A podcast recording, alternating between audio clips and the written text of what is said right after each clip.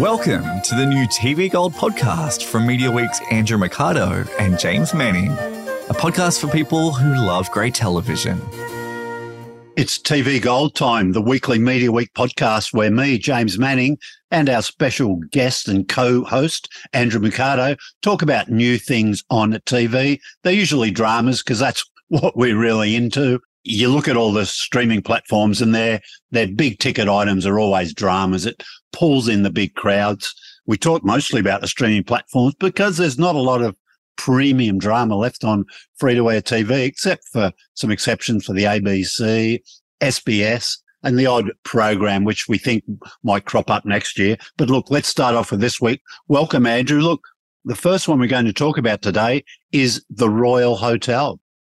Yeah, this is a new Australian film and it was only released in cinemas on November the 23rd.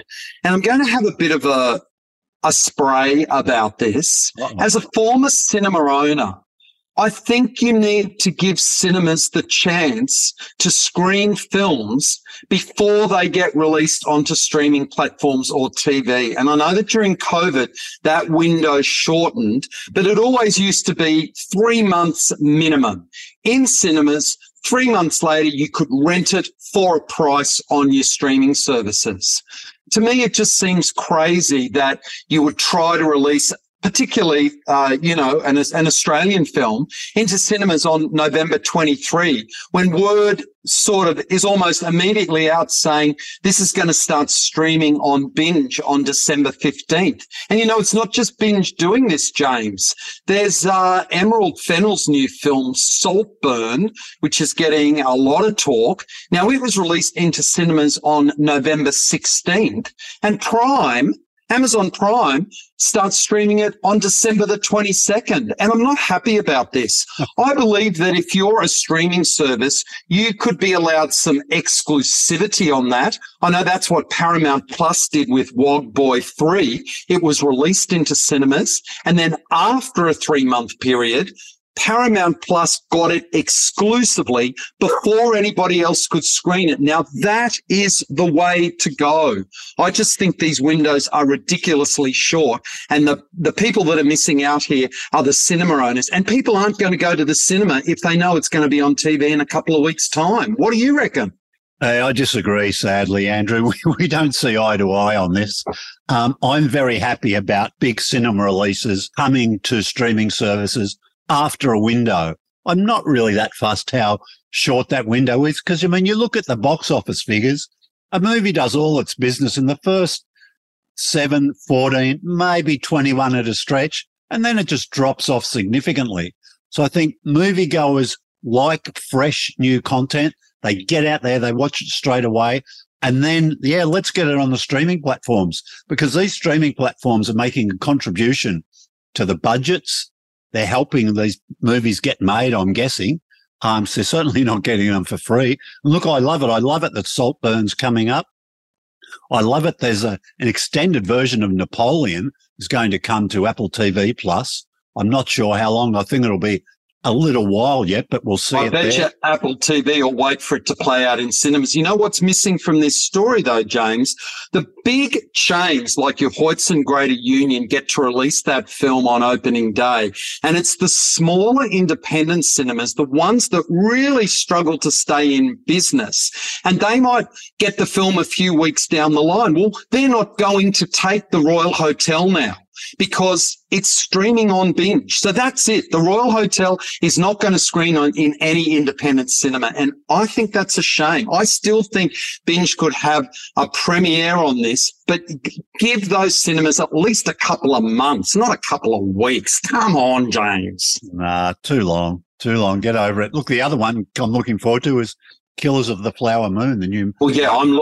Scorsese. I'm, you know, that's I'm really looking forward to that because it goes for like 25 hours. And, you know, that's a film that I don't want to see in a cinema because I don't want to be going back and forth trying to figure out when's a good place to have a pee break because the movie runs for so long. So those long films are absolutely films I want to watch uh, at home on my TV. Yeah, but okay, look back on track. Get back to the yeah. Royal Hotel. Look, it's one of three shows today with very strong roles for women who are you know, really, well, I guess they're not all taking control. They're sort of trying to take, take control of the situations they're in. Um, the others will be, um, time and strife, all very different projects.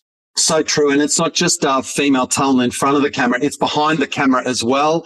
Um, Aussie Kitty Green co-wrote this script. Um, and that's great to see. And the two leads in it, Julia Garner and Jessica Henwick. Now, Julia Garner, of course, we've talked about many dramas she been, she's been in. I don't think we've ever actually watched Ozark. It sort of started before our, uh, um, podcast started, but she was absolutely in uh, the chess one. What was that one? The where she was the chess champion, wasn't she, she in that? That's not her. Am I talking about thinking the wrong person now? I think so. Oh, yeah. bloody hell. Okay. No, Inventing Anna. Sorry, I've got it confused. She was in Inventing Anna. Yeah. Uh, yeah, exactly. Um, Look, the Royal Hotel is about two girls that go to work at this hotel in the outback. Um, supposedly in the storyline, they're backpackers. They've run out of money and the only job they can get is going to the remote, remote part of Australia. Now, I don't know that I really bought that as a plot device, but whatever. They head out into the middle of Australia. They get there. Um, the pub is run by Hugo Weaving and wow, doesn't he play a great drunk? I haven't seen such good drunk acting on screen for ages. Ursula uh, Yovich, who was, we were talking about her last week. She's in Australia, which is now Faraway Downs. Uh, she's the cook at this hotel and it's a mining town. And there's a real sense of dread all through this movie because, you know, the, there's, there's men everywhere. They're getting drunk. There's that sense of sexual violence in the hair, in the air, particularly from Daniel Henshall as a guy called Dolly who comes across as very menacing. And the whole thing seems to be leading to this horrific situation. And then for me, James, the film just kind of squibbed out into nothing. It just ended. I thought the ending was laughable. Um, and I, I, really thought that this was a script that should have been sent back and gone, no, you need to work a little bit on this. Like literally nothing happened for the last 45 minutes, hour of the film. They got there, this fantastic setup, these great actors, this sense of dread. And then it just kind of went nowhere for me. Yeah. Look, um, yeah. So, so Hannah and Liv, they're backpackers, I think from Canada. Um, they Hugo Weaving, yeah, look, he plays a good baddie, but how different is his character from what we saw him in in um, Love Me? Yes, yes, really polar opposite, you know. Yeah, yeah. But he, he's certainly not a likable character. He's a nasty, nasty piece of work. Um, the other person in this is Toby Wallace, who, I mean, we I loved him as Steve Jones in uh, Pistol, and he of course played young Michael Hutchence in the Never Tear Us Apart quite a few years yeah. ago. But I don't quite get his role in this. I mean, he's he's yeah. sort of befriends um, Julie Garner's character Hannah, but you're never quite sure why. Um, yeah, it's it's it's it's all sort of it's not properly scripted. They hmm. haven't come up with the right situations. Is he a good guy or a bad guy? He's pretty much a good guy all the way through until the last five minutes of the film when you think, oh, maybe he's a bad guy. And then he's gone. And it's, yeah, it, it just isn't properly, it, it just isn't well written, the ending of this film. Yeah, I mean, you, you can, they, they arrive at the hotel. I mean, they, they, they're, they're desperate for money. That's why they take this job. That's the only job they can find through this employment agency, I, I think in Sydney where the film starts. Yeah. And, you know, and, and, um, Liv says, look, I'd, I'd rather be on the beach at Bondi a couple of times during the movie, you know. And Hannah says, look, we, sh-, because they, it gets pretty bad, but Hannah says, look, um, no, Liv, Liv says, tough it out.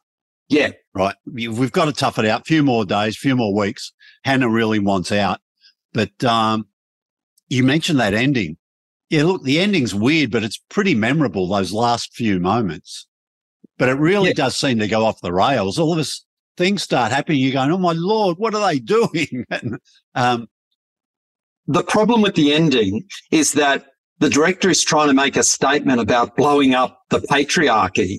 But if you actually think it through logically, if for those girls to do that and then uh, you know, if they're dreading what's happening to them, if they're dreading male violence throughout the whole film, what they do would invite an even worse form of violence. And for them to just blithely kind of wander off like, oh, you know, look at us, ha ha ha. I was just like, that is totally unbelievable.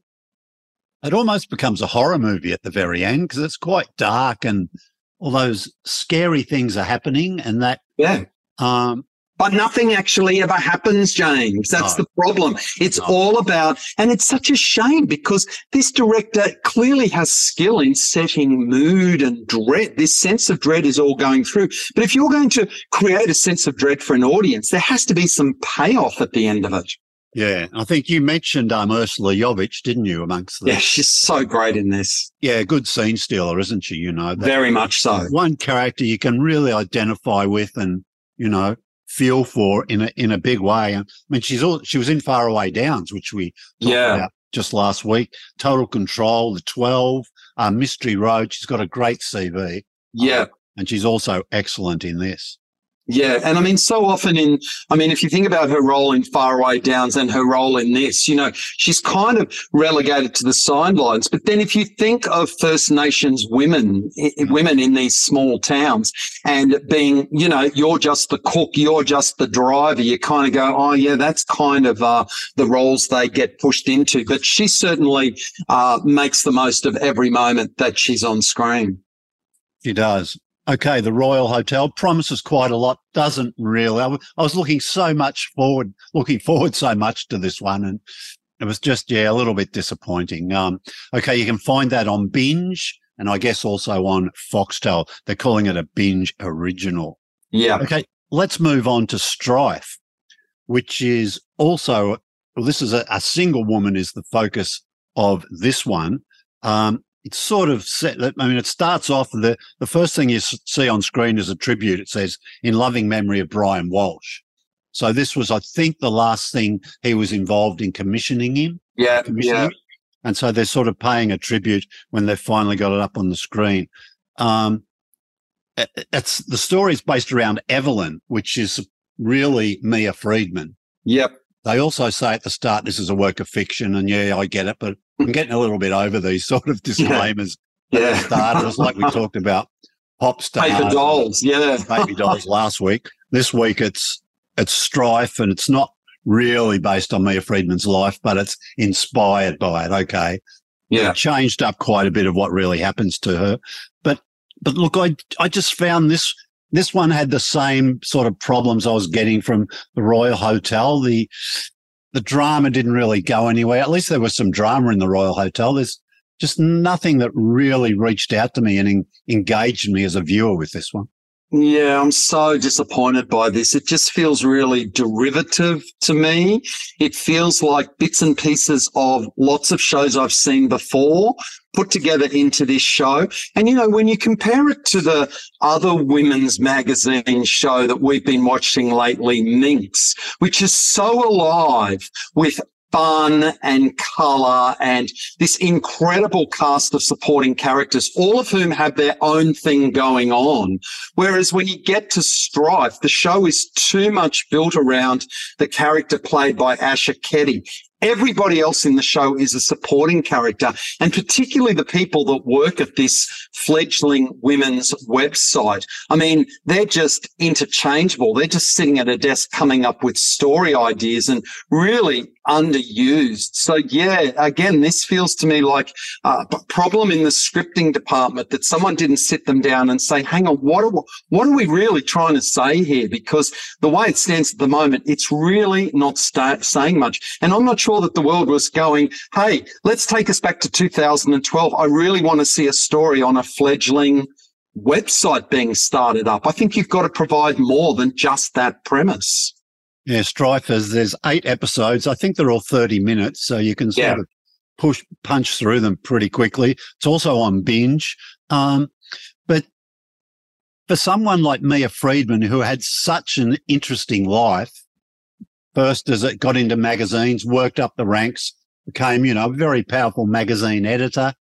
Um, then went off. She spent a bit of time at Nine, and then she launched her own business, which is mostly what this um, series Strife is based on. For someone with such an interesting life, it's a little bit sad that it's sort of just a soft movie. It doesn't really, you know, I find the character Evelyn of just hard to hard to believe. It looks paper thin, doesn't it? She's yeah. she's separated from her husband, which you never find out why. It's just because oh, I don't know, I was getting a bit bored. I mean, her husband's played by Matt um, Matt Day. Matt Day, yeah, and he has he has one of the best lines in the movie where he says, "I was perfectly happy being unhappily married." yeah, that is good. That was quite clever. But you know, Evelyn's now living in a sort of looks like a service department. She's pretty much left the children as well as the husband. She makes an effort to see the kids, of course, but but I don't know, it wasn't that convincing. Um, and the whole all the stuff at the start in the magazine office it just didn't seem. I would have thought that Mamamia in its early days would have been, you know, a bit more electric, a, you know, buzzy place. And they just have a real lot of trouble, I think, trying to bring that to life. Um, and you see her driving around in a Range Rover, top of the line, black Range Rover, and you're supposed to believe that, oh, she's really struggling to make ends meet at the moment. And yeah, she yeah, says in one scene, look, kids. she can barely feed herself. Well, she's picking up the kids from private school in her yeah. Range Rover. Yeah, there's a real disconnect uh, with that. I find her character quite unlikable, which um, is is is tough. I mean, Tina Bursill's great as her oh, mother. Yeah. The kids are fantastic. Willow Speers, who was in Back to the Rafters, playing uh, growing up Ruby, daughter of Dave and Julie Rafter. And uh, the son is Darcy Tadich, who's a Neighbours graduate, as is Olivia Junkeer, who uh, played Yashvi in Neighbours. She's one of the, the girls that works at the office. But look, there was there was a there was a scene in this, James, that I found really unbelievable. It's the scene where the uh, Nina, sorry, I was going to say Nina Proudman character. Sorry, the Asher Keddie character. I was uh, thinking she was in Offspring. There's a scene where she goes on a TV show and does this chat with one of our favorites, Lincoln Younes, as the male host.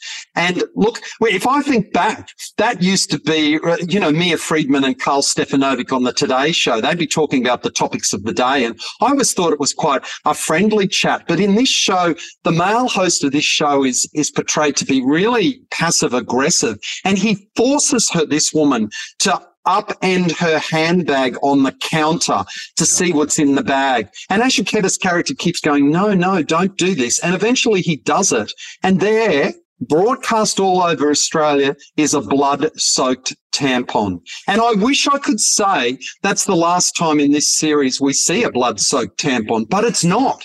And then in episode four, she's back on the show with that guy. And I'm like, seriously? You'd go back on that TV show after he has humiliated you on TV? And how is he still on TV if that's what's being broadcast? Yeah, I just found there were plot holes there that, you know, they're trying to be edgy and then trying to, you know, g- g- grasp laughs from anywhere they, they can, but I didn't really believe any of it.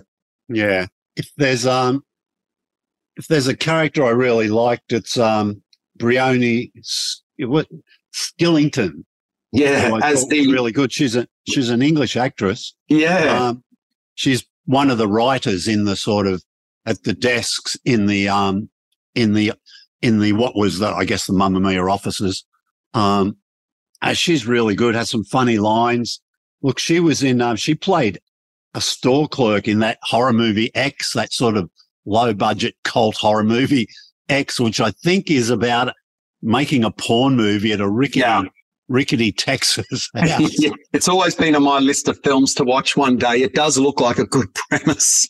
Yeah, and she's also in Far uh, Far North and um, Power of the Dog. So she's had some really quirky uh, role. So I think she's really good. And also, a shout out to Emma Lung, great as uh, the best friend, and Jonathan LaPaglia. Uh, good to see him not on Australian Survivor and back acting again. Although I've only seen him once in the four episodes that I've watched. Um, and look, you know, I'm I'm kind of bored, and I, I, I, but I probably will watch the next four just to see if it's going to go somewhere. But yeah, I, I struggled with this. I didn't know who. What does Jonathan LaPaglia? What's his character? Who's his? I think he plays her former editor. So she bumps into him on the street, and he's there with the woman that replaced Asher Keddie in the job. So there's this really uncomfortable moment between them. Right. Yeah. The other scene that I just really cringed at was that when she's again in the black Land Rover, bopping along to something on the car radio, and then plows into a cyclist. Yeah. And, and then cuts away and then she's back in the office. As it, yeah, and that never ever gets referred to again, does it? Not, not. You're right. I've forgotten all about that. Yeah, yeah. So it's just I don't know. Again, you mentioned disconnect, and yeah, there's there's things like that. You know, I again, I really wanted this to be good. I mean, I worked in magazines. Um, back in the early days of podcasting, when I was working with Brendan Wood, um, Mia was a regular contributor. We did a podcast on magazines yeah, wow. It was about 2010, maybe 11, give or take. But she rang up one day. She said, look, I'm not going into news agents anymore. I don't think I can really do this. So she was, um, very frank with us back then. And, um, that was the tide was turning when magazines were coming, you know, less of an important thing. Yeah. Um, okay. So that's Strife. It's also on binge, eight episodes and they're all up now. Where to next? Should I talk about time? Yeah, this is, I, I, haven't seen this, James. I'm really sorry, but I did see the first series. This is the British series, and it was, uh, Steve, Stephen Graham was a prison warder from memory, and yep. Sean Bean was the inmate in jail, and it was short, right? Three episodes? Yeah, BBC? Correct. correct. Yep, yep. And this one's also three episodes. Um, and look, it's pretty good. I mean, it's, I think we talked about, if I remember back to the first season, look, we said, this is great, but it's tough viewing. Yeah, it was really tough. Um, this isn't any easier to watch, I've got to say. Um, it's really rugged. Look, I wanted to watch all three in a bang, bang, bang. Yeah. we had access to the previews. But look, after that first one, I thought, whoa. Was it, give me, it was that, that rough? Yeah. Give me some time out, you know. I watched the second one the next day. And again, yeah. I'm going to knock them both off tonight. I want to watch all of this. And then again, at the end of that second one, I thought, no, whoa, hang wow. on. I, I need a break. Now, so I, this is interesting. You know, this is, you know, when I used to do my show on the playlist on Showcase, they wanted a TV review show on that channel specifically to address this, this problem because they didn't want to promote TV shows as, oh, this is the greatest show ever, ever, because everybody says that. But they wanted to be honest with the audience and say, look, this is tough viewing. Yeah. It's great acting, but warning, this is tough viewing. And, you know, some people get a bit squeamish about stuff like that. And, and sometimes you do have to alert the audience that like, hey, you need to be ready for this. This is not a, a walk in the park. Yeah. But look, I couldn't recommend this highly enough. The three, the three women it focuses on are Jodie Whittaker, uh, Bella Ramsey is in this as a, as a drug addict, Kelsey. And, uh, the other woman is Abby Tamara Lawrence. The, I think the only real acting connection between both series is Siobhan Finner, Finner, Finneran. Yep. Who was in Happy Valley. Oh, yeah, yeah, yeah. Love her, love the, her. The sister in Happy Valley. Yep, yep, yep. She yep, was, yep. I think she's the prison chaplain in both the first and the second. Okay, you've got to have a link. Yep. Yeah, yep. So that's the link here. And she's a great character. Uh, the, the series, the first episode covers, I think, three months, right? And it starts off, Jodie Whittaker's at home, uh, lives and looks like a council apartment, three young kids I think from about 14 through to maybe six, something like that. But a single mum doing her best to support these kids. But before you know it, she's off to prison in the back of a van. What's she done wrong? What's never really explained in detail, but she it's fiddling that she keeps saying when other prisoners ask her what she's in for, she says, fiddling the lecky. And this really thick What does accent. that mean? Well, I looked it up. It means actually that's short for fiddling the electricity. Ah. and in those council units, I think they have pay as you go electricity meters. right. And she was fiddling the, you know, trying to get some electricity, I guess, to keep the family warm. And, you know, it, it turned out it was illegal. And I think she had a bit of a record already. And you hear her say when she's taken into prison at the start, look, I was told that if I was caught doing this, it wouldn't be a prison sentence because she's really worried about her kids. What's going to happen to them? Her mother's an alcoholic. Going to the mum is not an option. And I won't go in, but that plays out in that first episode. Uh, that's sort of a side story. Um, but it, yeah, she's so she's taken into prison and they, she say, look, why am I getting in that? All she finds out from one of the wardens is there were extenuating circumstances. So presumably that's something to do with the record she already has. Uh, she gets into a cell with, uh, Kelsey Bella Ramsey and Abby Tamara Lawrence. Um, Kelsey, yeah, has drug problems. Um, turns out she's pregnant. She finds that out pretty early on. And, um, Tamara Lawrence, the character of Abby is in there for a pretty gruesome crime. And I, I won't go into that on this either. And so there's all how the other prisoners greet them, how they deal with what they've been dished up in terms of their prison sentences, their relationship with the warders. It's just all incredibly moving.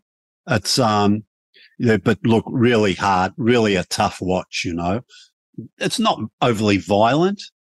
There's some sort of shocks, but it's not graphic, but it's just, just the sort of what they constantly come up against, you know, the, the, the, the challenges they come up with, particularly, um, Jodie Whittaker's character, you know, trying to get back to her three kids, you know.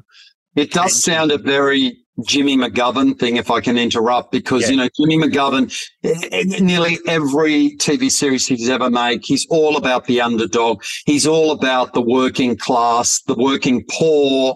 Um, it sounds to me that the story of a single mother who's fiddling with her meter box to keep her kids warm is exactly the type of character that Jimmy McGovern really wants you to pay attention to. Yeah, but it's all done with such empathy, you know. It's just Yeah. just amazing. I mean, and uh, Jodie Whittaker says at one stage, "Look, I a couple of days ago I had a home, a job, and a family. Now I've got nothing. You know, it's just the the stark change to her life. Yeah. How it's just been shaken up. How her family's just been ripped apart. What the kids have to go through. It's um well, but it's look, it's really good. It's on BBC First uh, three episodes. And I think you can get that on binge or on Foxtel. And so if Jimmy McGovern's done the male prison for series one, the female prison for season two, what's series three? Juvenile detention? Well? I don't know if we could take another one, but no, look, it's really good. And I, we'll, you'll watch it, no doubt, and we'll get your quick thoughts on it yeah. um, sometime in the future. But this has definitely got to work its way into my best of the year, which we'll be- Wow. which we'll be covering in the next couple of weeks, um, for sure. Okay, now you've also you've seen something I haven't seen. I think you've seen Ben Roberts-Smith, Truth on Trial. Yes, so this is the new Revealed documentary. Revealed is a documentary series of original documentaries made for Stan. It's about the Ben Roberts-Smith defamation case that he uh, called uh, to sue Nine and Fairfax newspapers. Uh, and I mean, we've seen a lot of this before, James. We've seen bits of this on 60 Minutes.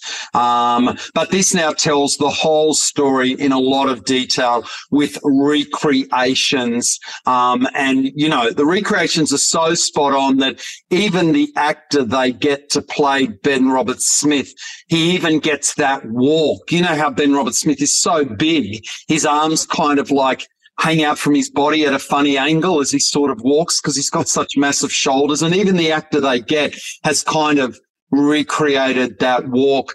But I got to tell you, even though I've seen a lot of this before and I've read Nick McKenzie's book on it, it was still riveting TV for me because I don't think that 2023 has been a year that many of our news networks have crowned themselves in glory. I think that ABC News, uh, there's some questions going on there.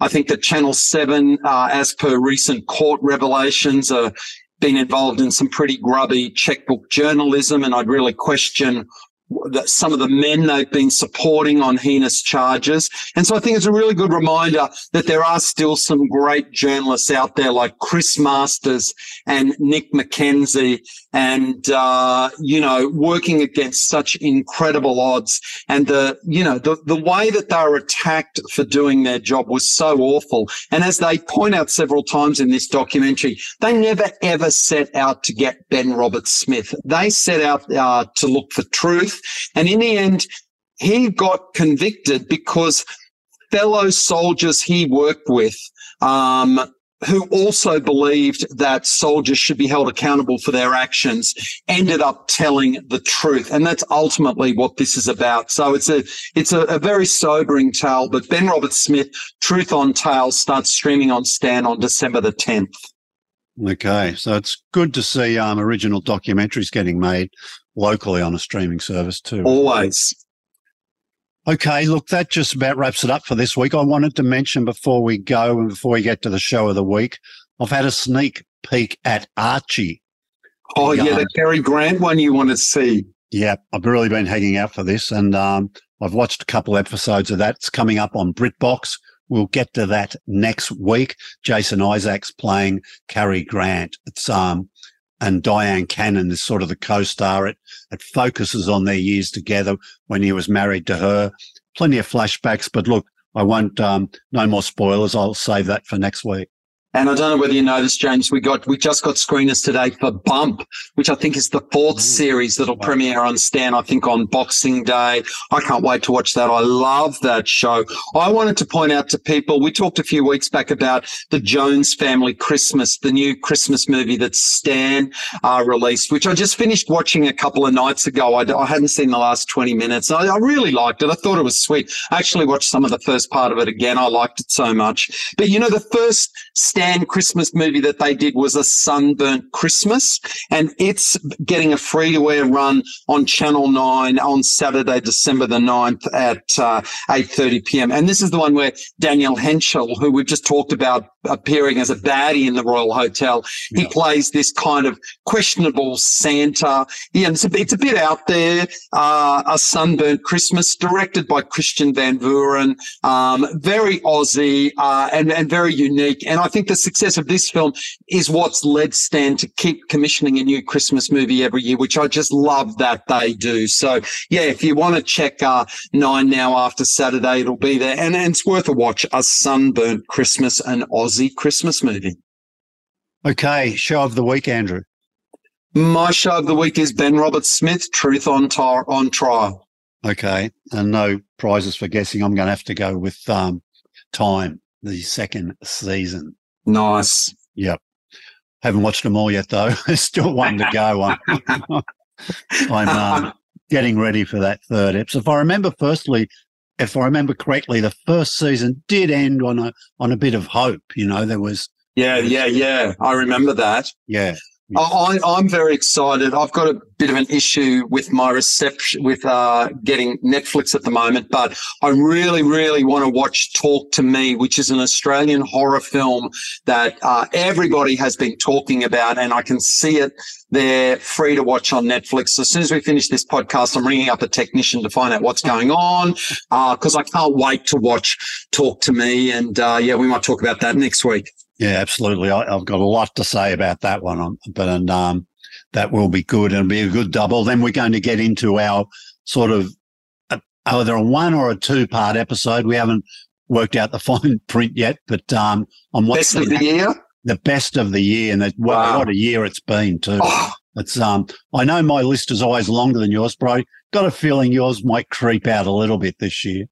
Yeah, there's a lot of stuff that I watched this year, but it's interesting. Um, the show that I said I loved the most this year, I haven't changed my mind on. I'm not going to say that it's the greatest TV show of the year, but it was certainly my favorite.